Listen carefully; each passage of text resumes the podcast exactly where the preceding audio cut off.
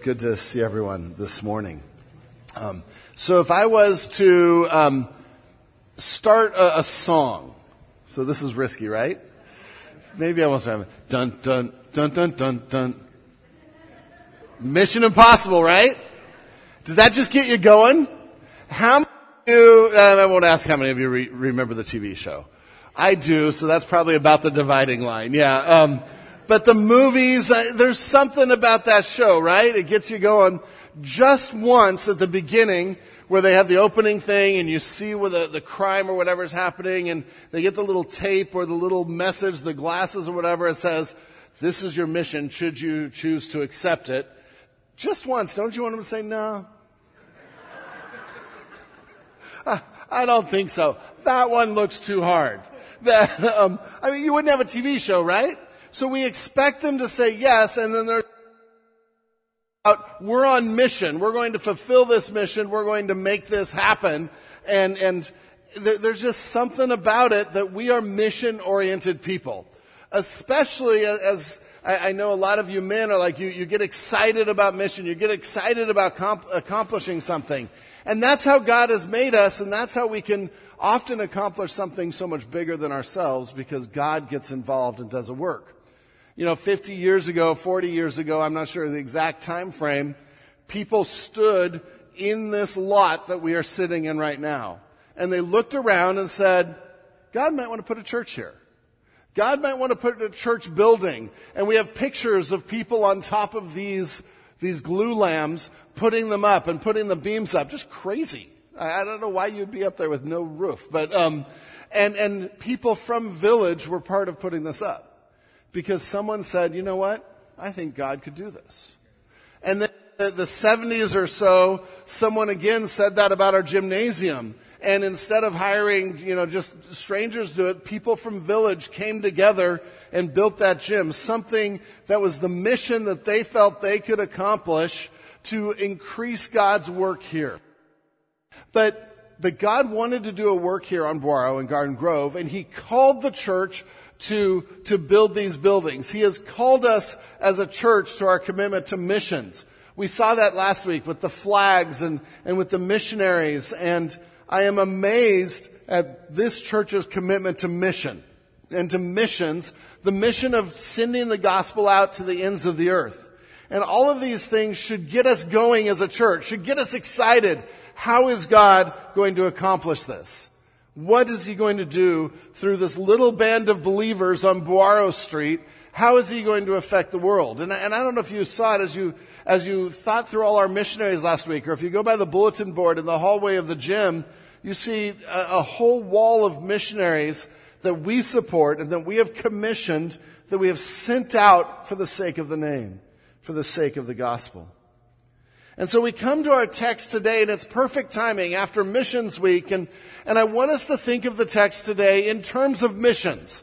And how do we as a church support well? And how do we as a church accomplish the task of missions? And really it is sort of mission impossible.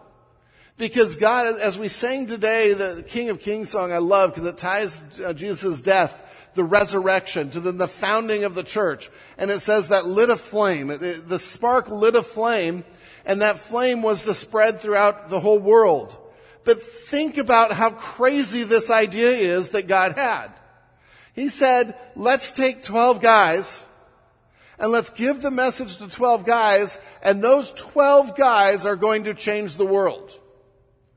That, that's crazy. That doesn't, there wasn't even YouTube to be an influencer on back then. They had to change the world person by person, city by city, and see what happened with the gospel.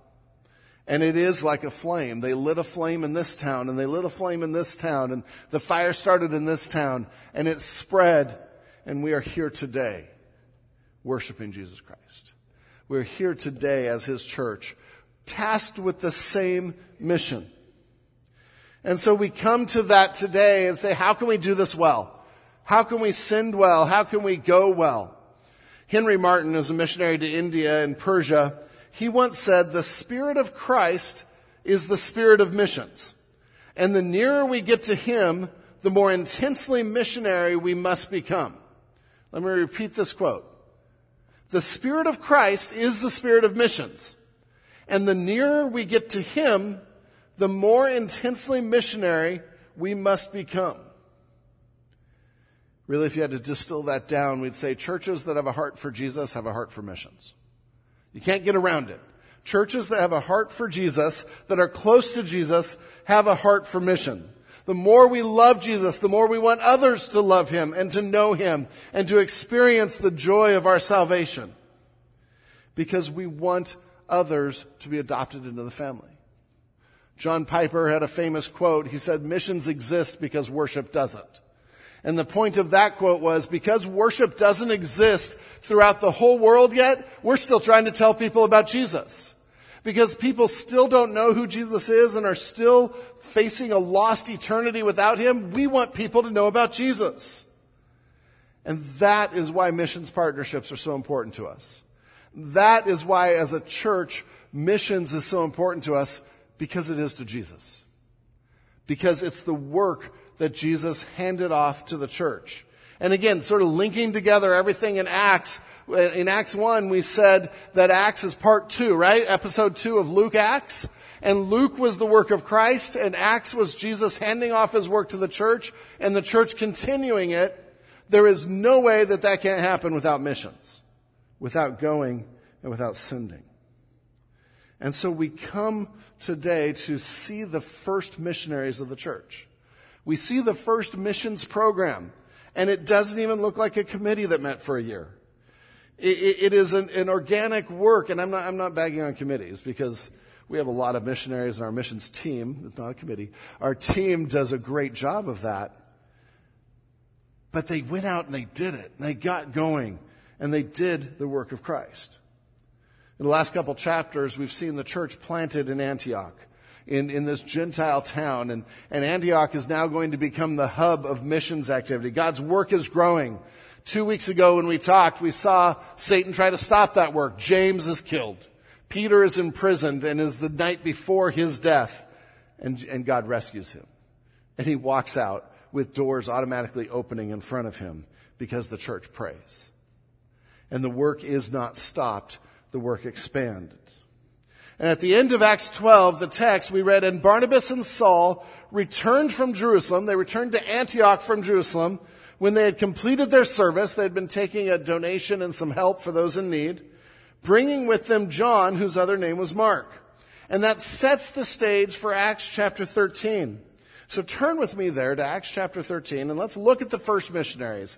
Let's look at the first missions program and what they did. Acts chapter 13.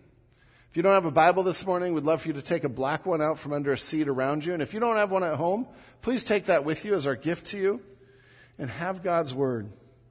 But we want to see God's call to mission. And in this text, we're going to see that the Holy Spirit calls the church to send out witnesses to reach a lost world for Christ.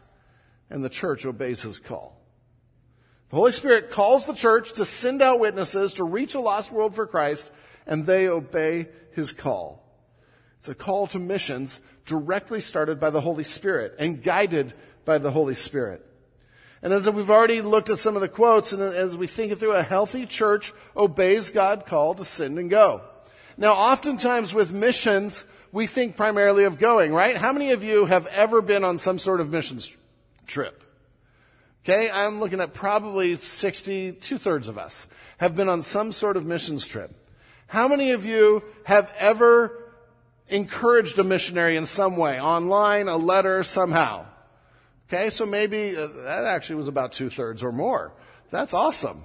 Um, how many of you have ever supported missionaries financially in some way, either church or pre- that's like 90%. Village, all of those things are missions. All of those things are partnering in missions. And so this morning, we're going to talk about sending and we're going to talk about going and all of those things are partnering in missions. And that is a testimony to you all as the body of Christ and your heart for missions, your heart to continue the work of Jesus Christ. And so we, we talk about mission and John Piper also had the quote that we either go, send, or disobey. And there's a lot of truth to that. And because if we're, if we're doing the Great Commission, if we're doing what God has asked us to do, we're going to be involved in missions in some way. There's no way around that. But that is sending sometimes. That's supporting sometimes. And sometimes it's going. I can just picture after today's, today's message that you're, some of you whose wives are on retreat, they get home and you say, you know what? We're going out on the missions field. just see what happens. Just, um, but some of us need to go. Some of us are called to go. And so in Acts chapter 13, we're going to look at two sections. We're going to look at the first three verses and then four through 12. And, and one through three is about sending and sending well. And four through 12, we're going to get to see the first people that went, Paul and Barnabas, when they went. And so point number one in your notes is spiritually healthy churches have a heart to send and support missionaries. Spiritually healthy churches have a heart to send and to support missionaries. Sending is the call to equip, to send, to financially support, to emotionally support missionaries, to equip them for the task. And so we come to this text. I want to read verses 1 through 3, and then we'll, we'll have some observations about sending well. Now, there were in the church at Antioch prophets and teachers Barnabas, Simeon, who was called Niger, Lucius of Cyrene, Manaen, a lifelong friend of Herod the Tetrarch, and Saul. While they were worshiping the Lord and fasting, the Holy Spirit said, Set apart for me Barnabas and Saul for the work to which I have called them. Then, after fasting and praying, they laid their hands on them and sent them off. And we see the first commissioning of missionaries in the church. The first sending of missionaries. And it's a fascinating story because it starts by saying there's these five men that are in leadership, it looks like, of the church, prophets and teachers. And so they are expounding on God's work to the church. Pro- prophecy, remember, doesn't always mean foretelling. It can mean forthtelling or sharing how God's word applies to a congregation, to specific things in society or specific things we're facing. And that's probably how the word prophets is used here, sort of like the gift of prophecy, where it was, it was bringing God's word to bear on life. And so this was something that these men were doing. One author said, the, the prophecy used here is speaking an inspired word from God for the edification and direction of the community. And so it is, it is coming usually to God's word saying, this is how God's word applies to us. This is right. This is wrong. And so God has continued to give that type of gift to the church. This is not like the gift of, the, of prophecy in the Old Testament where they were speaking God's, the, the inspired word of God, the, the actual written word of God that we have. And they were directly hearing from God and passing it on. This is a, a sense of teaching that applies God's word directly, which we have now in its complete sense, or in complete written form, applying that to our lives. And so it's applied to specific situations. In this case, the prophecy and teaching isn't that different. Con- it looks like these men somehow embodied both of those. But we have this situation where we have five leaders in the church, five men in the church. Somehow God has put on the church this, this call for missions, this heart for missions, and they are about to choose or to allow the Holy Spirit to choose who goes out. And Barnabas and Saul were chosen and were sent out. And so just a couple of observations about sending. First is God chose from those faithfully serving already. God chose from those faithfully serving already. God tends to give expanded ministry and gives more ministry tasks to those who have proven faithful already. And so the idea isn't that we can just sit and say, you know what? I am going to wait in, I'm going to wait on my couch for God to give me some incredible work for Him that is going to change the world. And maybe He'll do that, but what God calls us to do is already be serving in our local church, already be serving and, and sharing the gospel with people, already be discipling. And those are the people that God chooses. The people that are already faithful to God's work. And so in this case, there was these five men, Barnabas, Simeon, Lucius, Manaen, and Saul. And these are all men that are faithfully serving God's word, applying God's word to the church. And so the Spirit is going to call them to expanded ministry. This is sort of the um, candidates for the missions trip, for the mission impossible, so to speak. And so one of the things we get right from there is we're to be serving well where we're at. If you are waiting to serve God until a set of experiences happening, we're doing it wrong. Because God wants us to serve right where we're at and find ways to make a difference for Him right where we're at. Serve well where you are and see what God will do. If you have a heart for additional ministry, start by being faithful in the ministry you're in. And then see what God brings.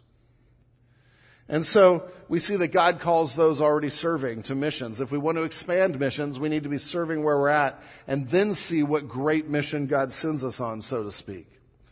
Second observation. Diversity in the church is a helpful foundation for missions. It's an amazing foundation for missions. These five men, think about them for a minute. Barnabas. We've already encountered Barnabas, right? In Acts several times. Man of God, um, sold some property, gave that to the church to meet needs. He's a leader in the church, already helping Saul with that. Um, and, and, and really a, a solid foundation. He's a Levite, a Jew, and he's from Cyprus, the island of Cyprus, which we're going to see in our text today. And so that's, that's one man. Second man, Simeon, it's a Jewish name, but he's from Niger. He's from North Africa, probably. And so that's Latin for black. So he was a dark skinned man. So we have, we have a Jew, we have someone from North Africa. Um, the next one, Cyrene, um, Lucius of Cyrene, also North Africa. And so we have already culturally a couple of, of different people. Then let's throw into the mix Manaen. Manaen is a, the ESV says a lifelong friend of Herod the Tetrarch. It actually is a word that means to bring up together, to have the same nursemaid. And so most would say this really means he was the foster brother of Herod Antipas. Grew up in the court, in, in, in royalty, in regalness. Herod Antipas, by the way, is the Herod that killed John the Baptist. So, so we have already very different cultures coming together, very different economic status. Then we add Saul in there, right? a Pharisee of Pharisees. Pharisees did not always get along with some of these other people. The other people did not always get along with Pharisees. These were the five men that were leading the church. Different countries, different cultures, different backgrounds, and it was beautiful. And God used that as a foundation that this church would be the sending hub for world missions. Oh, that's perfect. And so diversity in the church is a helpful, it's an amazing foundation for missions. We should embrace it. We should seek after it. We should find ways to have a lot of different experiences in our church and a lot of different backgrounds and learn about those and enjoy those and work together to reach more in this world for Jesus Christ. That's what this early church was doing. Third observation about sending well. Think, look at what they were doing when the Spirit called. They were worshiping the Lord and fasting. And fasting here includes dedicated prayer. In fact, that's probably the, the sense. This is dedicated prayer where they were giving up food and the preparation of food and, and some of those things so they could be dedicated to prayer. So the third observation is worshiping together in dedicated prayer for God's guidance. That's what opened the door to hear the Spirit's call worshiping together, and de- dedicated prayer for God's guidance open the door to hear the Spirit's call. And, and, and so this church was faithfully serving, they were faithfully worshiping. And, and a couple of things there. This is, this is then the church that is making the call. The Holy Spirit speaks to the church. When it says they at the beginning of two, there, there's some debate of what that refers to but that most likely refers to the whole church body. While the church body was worshiping the Lord, while the church body was fasting and dedicated prayer, the Holy Spirit said, set apart for me Barnabas and Saul. This isn't the first time in Acts that the church body has made important decisions, right? Again, this gets back to why we, we make important decisions as a body because we believe in the priesthood of all believers. In Acts chapter 1, Matthias was chosen by the church body. In Acts chapter 6, the, the, the men that were proto deacons or the early ones that were helping the widow issue, chosen by the church body. And in this case, the body is participating as a whole. Not just in the choosing, oh, I get to vote for someone, but in the preparation for choosing, worship and prayer. And so God uses us, village, when we dedicate ourselves to worship, when we dedicate ourselves to prayer. And Satan will attack those two things. He will attack worship and our, our, feelings of coming together and whether or not we have different preferences. Satan will use that to divide worship to keep our eyes off Christ, to keep our eyes off the glory of God. He will, he will distract us from prayer and make dedicated prayer hard to keep us from hearing the call of the Lord. But this church was worshiping and fasting with prayer, intense, dedicated prayer.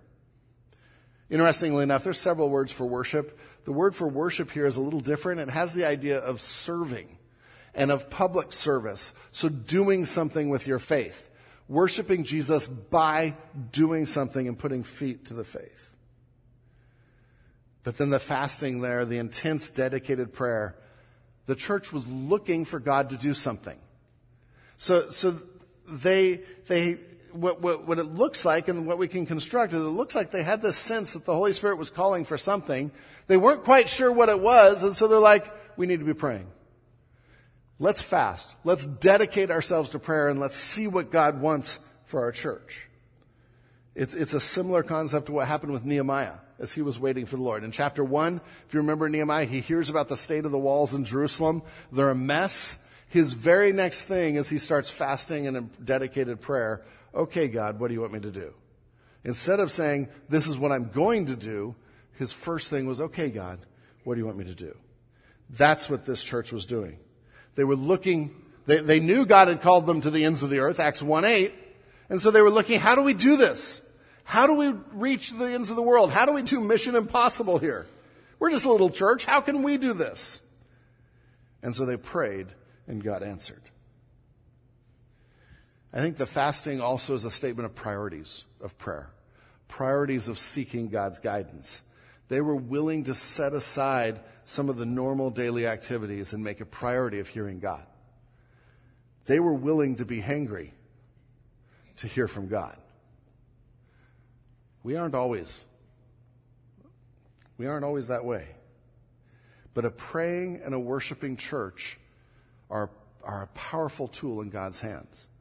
A praying and a worshiping church will almost always become a witnessing church. We can't help it because God uses us when, we're at that point in time, in that kind of attitude. And so then the Holy Spirit calls out the two, right?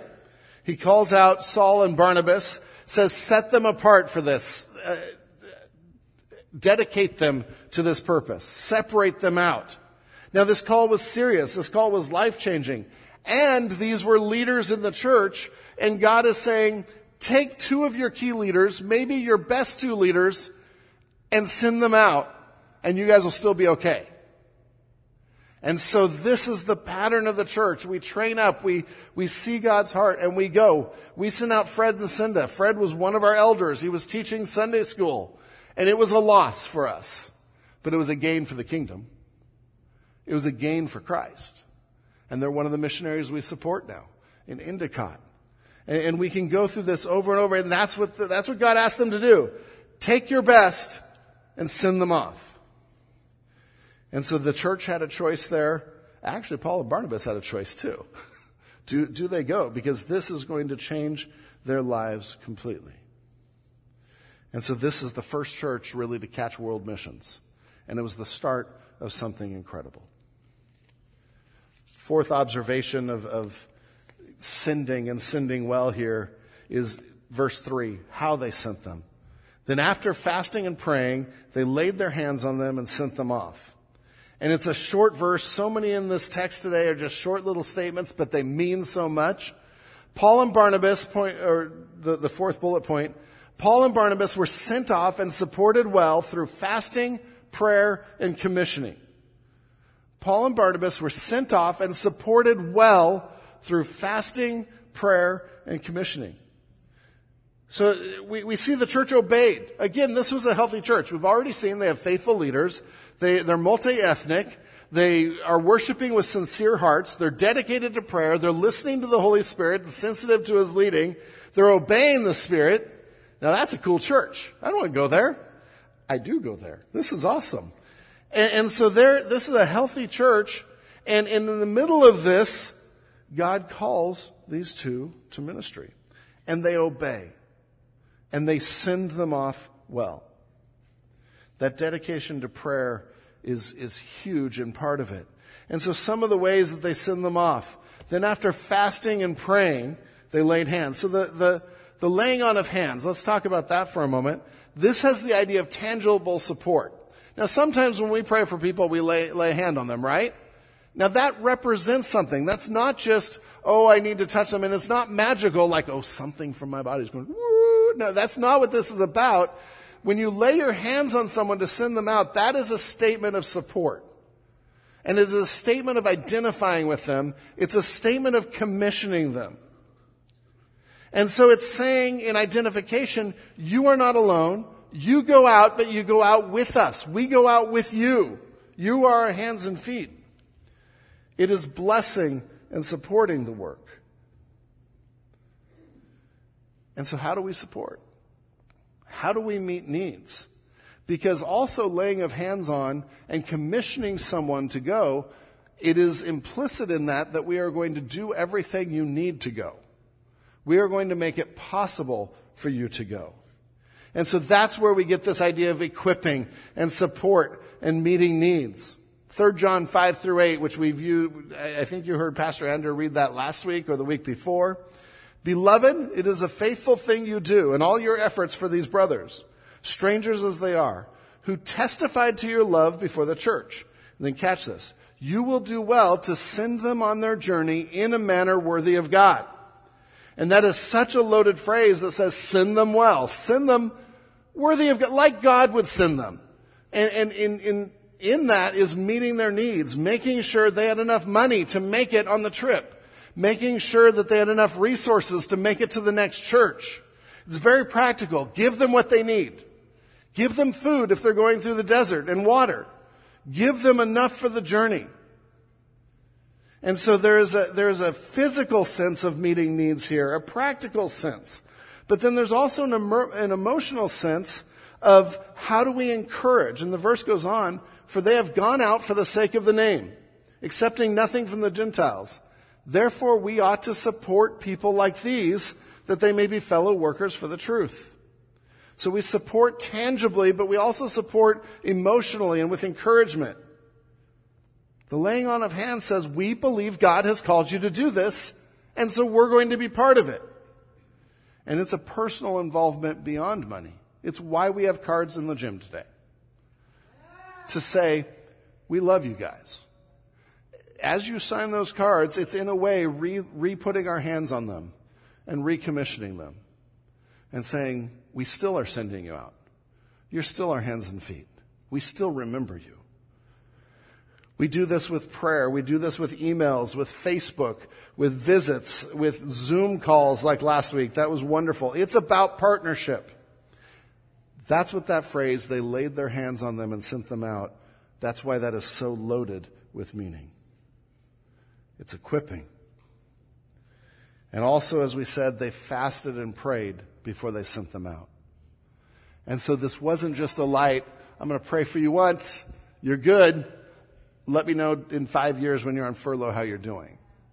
No, when you, when you fast and pray, that is a dedicated prayer. It lets us, the fasting sort of is the descriptive of what kind of prayer it is. It's praying for them. It's praying for the work. And in this case, Paul and Barnabas for the work.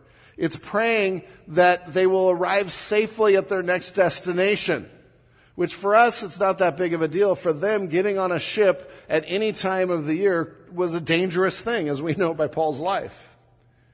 It's praying for open hearts, that God will go before and open the door for the work. It's praying for them above personal comfort, which is what the fasting comes into play with. And so a church that sins well is dedicated to supporting missionaries to praying for their missionaries because we are really part of the work. And not just an extra part of the work. Paul over and over asks for prayer, for ministry, just like Jim did this morning in front of us. Said, I need prayer to reach my boss. Paul says this all the time. And also for me, that words may be given me in the opening of my mouth boldly to proclaim the mystery of the gospel. That's in Ephesians. and Colossians, at the same time, pray also for us that God may open a door, Uh, open to us a door for the word to declare the mystery of Christ. First Thessalonians, brothers, pray for us. Second Thessalonians, finally, brothers, pray for us that the word of the Lord may speed ahead and be honored as happened among you. And we see prayer for them and we see prayer for open doors for, for the word. And so when you're looking at our missionaries, pray for those open doors. When you think of Tim and Kirsten, pray for open doors in North Africa and inroads into the Muslim community. When you pray for Mario and Lancy, pray for Portugal, pray for Lisbon. When you pray for Selvin and Lori, pray for Guatemala and Guatemala City and the Bible college there. Pray that hearts would be changed. That is how we sinned well. We sinned by praying, supporting, and encouraging. That is partnership in missions. Then we get to 4 through 12 and we get to see the first missions trip. And, and it's just, it's just sort of fun. And I'll read it again and then we'll look at some observations. So being sent out by the Holy Spirit, they went down to Seleucia and from there they sailed to Cyprus. When they arrived at Salamis, they proclaimed the word of God in the synagogues to the Jews. And they had John to assist them. When they had gone through the whole island as far as Paphos, they came upon a certain magician, a Jewish false prophet, prophet named Bar Jesus. He was with the proconsul Sergius Paulus, a man of intelligence, who summoned Barnabas and Saul and sought to hear the word of God. But Elymas, the magician, for that is the meaning of his name, so same person as Bar Jesus, but he's also called Elymas, he opposed them, seeking to turn the proconsul away from the faith. But Saul, who was also called Paul, filled with the Holy Spirit, looked intently at him and said, You son of the devil. It's okay to say that. He said that. You son of the devil, you enemy of all righteousness, full of all deceit and villainy, will you not stop making crooked the straight paths of the Lord? And now, behold, the hand of the Lord is upon you, and you will be blind and unable to see the sun for a time. Immediately mist and darkness fell upon him and he went about seeking people to lead him by the hand. Then the proconsul believed when he saw what had occurred, for he was astonished at the teaching of the Lord. And so, yes, churches that are, are close to Jesus have a heart for missions, but they not only sinned, but they're willing to go as God directs. And, and so we see that we're to encourage people to sacrificially respond to God's call with a willingness to go. That's part of being healthy. And so the going is obeying that call to go, obeying the call to take the good news of Jesus Christ to those that don't know him. And Saul and Barnabas are in that position. This is tied to a heart of sending. Some have to be sent. It's really hard to send if no one goes. Obvious statement of the day, right? And so both are, are, are essential in a healthy spiritual church. And so we get to the beginning of this first missions trip. And, and um, I just told the whole story. They go to Cyprus, and, and we'll get to where that is in a moment. And they start preaching the word. They get to the capital, and, and the, the, the governor of the capital wants to hear the gospel, and they encounter this resistance from the sorcerer. Should remind us of Simon earlier um, in Acts. But a couple of observations just about going. First is Paul and Barnabas start close to home as the first, Spirit first sends them to familiar Cyprus. Paul and Barnabas start close to home as the Spirit first sends them to familiar Cyprus. And the call to us is to start now in normal life. And so we see in 4 and 5, so being sent out by the Holy Spirit, they went down to Seleucia, and from there they sailed to Cyprus. And so we, it helps to see this on a map. If we look, they're in Antioch here, and they go to Seleucia, and that's only maybe 10 miles or so. They come there and then they sail down to Cyprus, and Cyprus is the closest island to where they're at. And this, it's interesting because different commentaries had different um, distances for that, but the average was about 75 miles. This is not far away. This is closer than San Diego to us. Okay?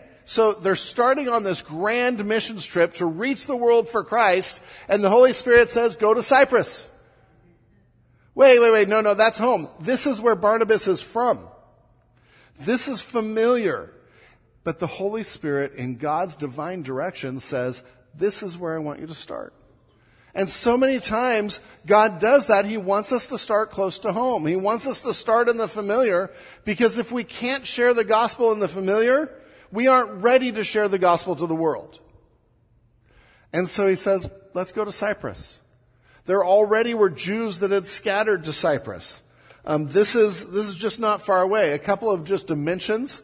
It's about 138 miles this way, and at its widest point, about 60, 50, 60 miles that way. It's not a huge place, but there were several cities there, and those cities needed Jesus. Cyprus was a very diverse um, island. It was annexed by the Romans, but it was colonized by Greece and had a large Jewish population from the scattering. So it had some of everyone in it, right? Famous for copper mines, um, just a, a, really interesting place to, to live, a very diverse place to live.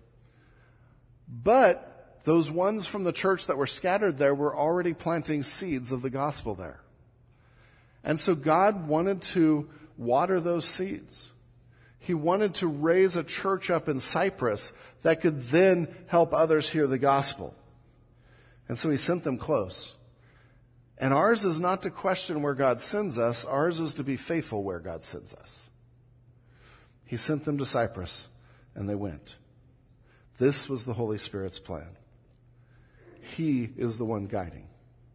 And we see from that verse, they, in verse 3, they arrived at Salamis, and so they'll, they'll start here because it's the closest one, very practical. They start at this port, and then we're going to see them. They go throughout Cyprus, and they end up at Paphos over here. Paphos is the, the um, essentially the capital that we would call it today of, of Cyprus. It was the seat of government of Cyprus, and so they're going to, to head and probably hit some towns along the way. You see the pattern in, in verse 5, though. He proclaimed the word of God in the synagogues of the Jews. Just little fun things. Synagogue, singular or plural? Plural, right? It's, it just lets us know there were a lot of Jews there because they, if there were very few Jews there, they would have had one synagogue. The more you have, the more synagogues you have. But Paul's pattern was he'd come to a place, he'd start with the synagogues. And we think that's because he's honoring Romans 1:16 to the Jew first and also to the Greek. But also that's where God-fearing Gentiles would be too. They'd be hanging out there to try to hear about who God is. And so he starts with the synagogues and then he goes out to the rest. And this is a pattern that we'll see over and over in Paul's, in Paul's journey. But the reminder of this observation, like I said, is to start at home, to start sharing the gospel at home. If you think God is calling you to missions, ask yourself how much missions you're doing here. We have people in Orange County that need Jesus. And getting more so, it feels like. We have people that need God. And so, if we're faithful here, then God can call us elsewhere.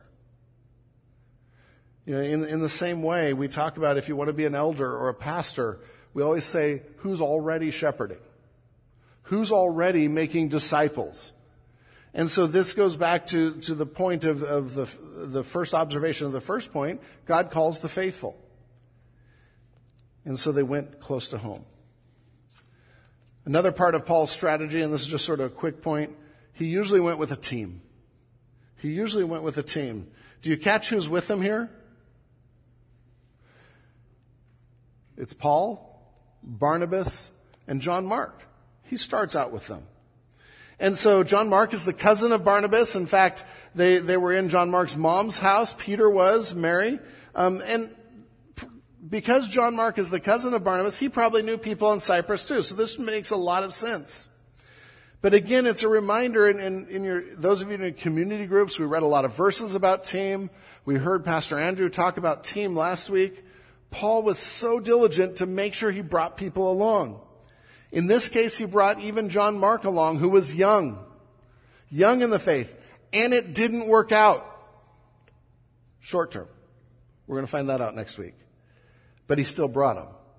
And he's still discipling. He's still pouring into them. And so when we think of ministry, don't go it alone. Always be thinking, who can join me? Who, who, who can I join? How can we do this together? And we're going to see that again throughout Paul's missionary journeys. There's always a team. Then we get to verses 6 through 8. Next observation opposition to God's work is to be expected.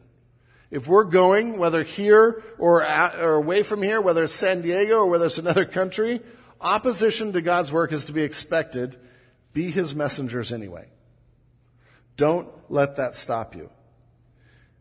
And, here in this story, we see Satan opposing again and God miraculously turning the opposition to draw people to himself. And, and so it doesn't matter what Satan tries, God turns it. In verse 6, when they had gone through the whole island as far, far as Paphos, so now we're to the other side of the island, they came upon a certain magician, a Jewish false prophet named Bar Jesus. The word for bar there usually means son of. And so his name was son of Jesus or son of Joshua, depending on how you translate it, son of, of salvation, one of who saves, really ironic name for a sorcerer. Okay? He, he was with the proconsul Sergius Paulus. And the proconsul Sergius Paulus, this is the, who the, this is the Roman governor that was appointed by the Roman Senate for this province. And it was not uncommon at the time for someone in leadership to have sort of a spiritual advisor. And we think, oh, a Christian advisor. No, no. Uh, like a sorcerer, someone that was in, in touch with the spirit world that could give you advice. And that looks like what's happening here. Much like Simon the sorcerer was in Samaria that we mentioned. And, and so he's with Sergius, Sergius Paulus, has his ear. He's a man, and Sergius Paulus, the, the proconsul, is a man of intelligence. He's seeking. He summons Barnabas and Saul to hear the word of God. But, in verse 8, Elymas, the magician, for that's the meaning of his name, it means magician, opposed them, seeking to turn the proconsul away from the faith. And so you have this leader who's seeking Jesus, and he's like, I want to hear from Barnabas and Saul. And Elymas is over here saying, don't do it. Don't do it. It's like those cartoons where you have the little guys on the shoulders. He's like, no, no, no, they, they are evil. I'm sure that they're, they're going to turn you away. What's he really concerned about probably? His, his own position, power, his money. He loses everything if, if the proconsul becomes a believer. And so he is manipulating, and Satan is using this to try to stop the gospel. Doesn't work. And so we go on to nine. And the, the, the fourth observation of going, the Holy Spirit helps his servants confront and overcome opposition.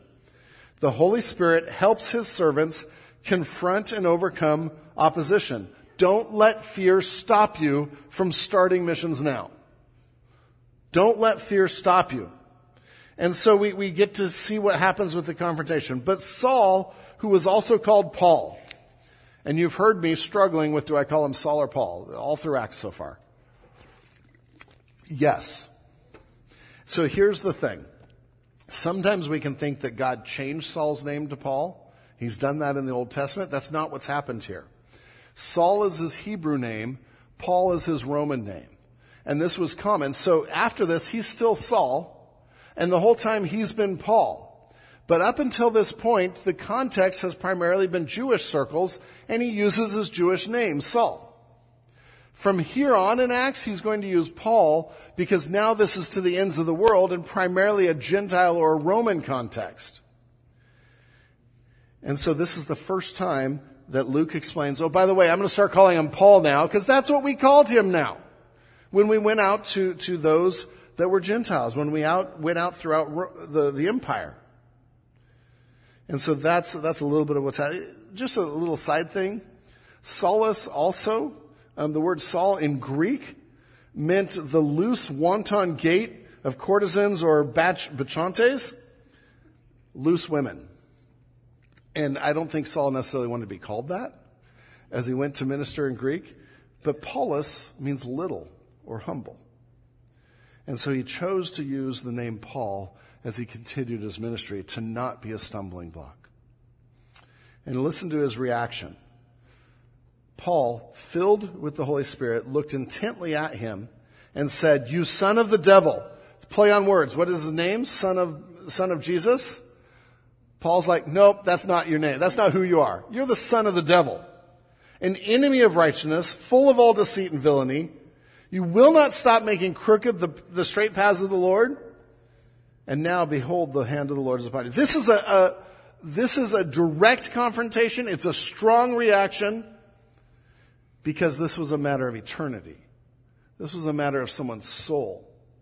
This is not saying that this should be our reaction to everyone that disagrees with us. When someone disagrees with you on Facebook this week, don't start by saying, you son of the devil, you enemy of all righteousness. It's not going to win you a Facebook argument. Nothing's going to win you a Facebook, but that, that's a whole different discussion. This was a matter of someone's soul. This was a matter of confronting an agent of Satan that was deceiving someone and trying to keep him from hearing the word of God. And so Paul responds accordingly. And he calls them out. He says, No, no, Elymas, you're a son of a devil. You are working against God. And then God's hand comes and strikes him blind, unable to see for a time the similarities to Paul's conversion are really interesting because then Paul repented and came to the Lord and became an agent of the Lord. We have no such indication of this man. They made different choices for where to go. And immediately mist and darkness fell upon him, and he went about seeking people to lead him by the hand. God helps his servants over, confront and overcome opposition because this was directly by the Holy Spirit's leading. The discernment to see who he really was was from the Holy Spirit. The power of the Holy Spirit to stop him was on display. And God won. And, and just in terms of practical sense, it's a reminder don't let fear stop you from missions. Don't let fear stop of, of financial situations stop you from supporting missions. Don't let fear of safety stop you from going to Rancho Santa Marta. Our God is bigger than all that. All of that. Don't let fear stop you. Last observation as we close, verse 12. Then the proconsul believed. Amen. When he saw what had occurred, for he was astonished at the teaching of the Lord. And the last observation there, the proconsul believed showing that God's work bears God's fruit in His time. So the call to us, serve faithfully, don't give up, because God's work bears God's fruit in His time. God miraculously stops Elymas. The proconsul believes. He's astounded. I love that he's astounded both by God's work, but his word. That's very, that's, that's a very important um, phrase there that makes us really think this was a genuine conversion. God's word is powerful. Romans 1:16 that I referred to earlier says, "For I am not ashamed of the gospel, for it is the power of God for salvation to everyone who believes, to the Jew first and also to the Greek." So earlier in the book, we've seen a centurion come to Christ. Now we see a proconsul, a governor come to Christ. It's because of the power of the gospel. Don't be ashamed of God's word. Let's continue to be a church that sins well and is willing to go as God directs. Some of you sitting here might be called to the missions field. And we will agonize at, at, you leaving, but we will gladly send you out. Because this is for the sake of the name, not Village Bible Church. This is for the sake of growing the kingdom of God. Let's be a church that continues to be dedicated to missions. Let's pray. Lord God, thank you for your word, for the story of the first missionaries, the first sending church, how they sent well, how these missionaries went well and trusted you and went in your power and didn't let things stop them. Lord, as in, in the next section of Acts we study, as we continue to study about the, the missionary journeys, may we be inspired and amazed, and may we see the threads that link us to the same mission to the same task. and that it's not mission impossible, but Lord, this is a mission that you have given and are equipping and are empowering. Lord, help us to keep main things the main thing and to reach a lost world for you. In your name.